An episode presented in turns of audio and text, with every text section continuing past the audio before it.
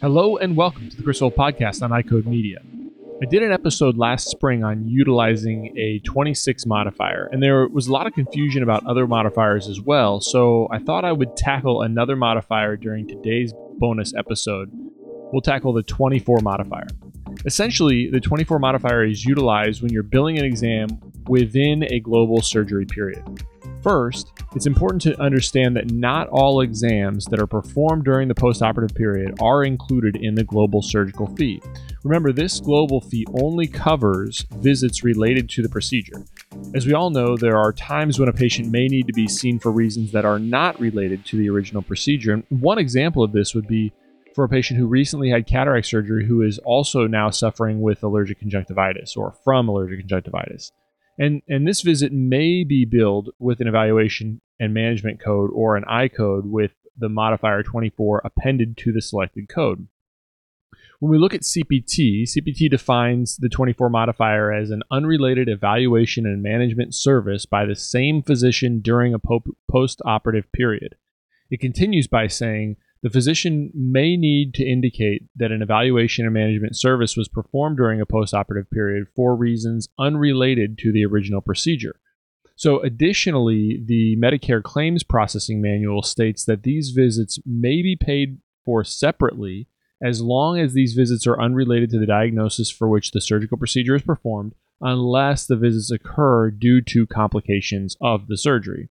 So, this rule applies to other physicians within the group, other co managing physicians, since Medicare treats all physicians of the same specialty in a group practice as, those, as though they are a single physician, even if they have other subspecialties. So I think the other term we need to define is the term unrelated. And in the context of a 24 modifier, the term unrelated means the problem or condition reported by the patient or identified by the physician is not connected with the surgery in any way. It's not a complication of the procedure or associated with the follow up care.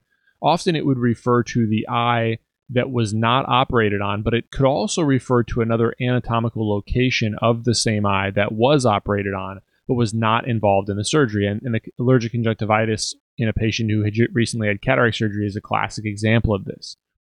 There's also questions about utilizing the 24 modifier when billing for a diagnostic test during the postoperative period. And it's important to know that for Medicare and most other payers, you don't need a modifier appended to a diagnostic test, even during the postoperative period, since they are not included in the global fee for that surgery. So if you suspect uh, that a post op CME happened after cataract surgery, uh, and you're managing that patient with their CME, you would not bill for the office visit related to the CME since that's a post a potential complication of cataract surgery, but you could still bill for a macular OCT and you would not need a modifier appended to the 92134 code.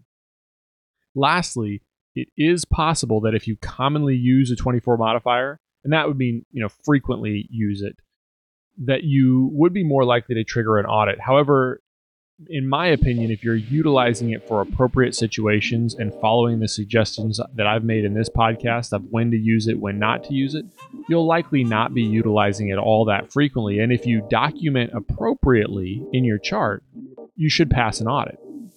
So if you found this episode valuable and you'd like to take additional steps to protect against an audit and be more profitable, we'd love to work with you. Visit eyecodeeducation.com, that's E Y E C O D E education.com, or follow the links in today's show notes.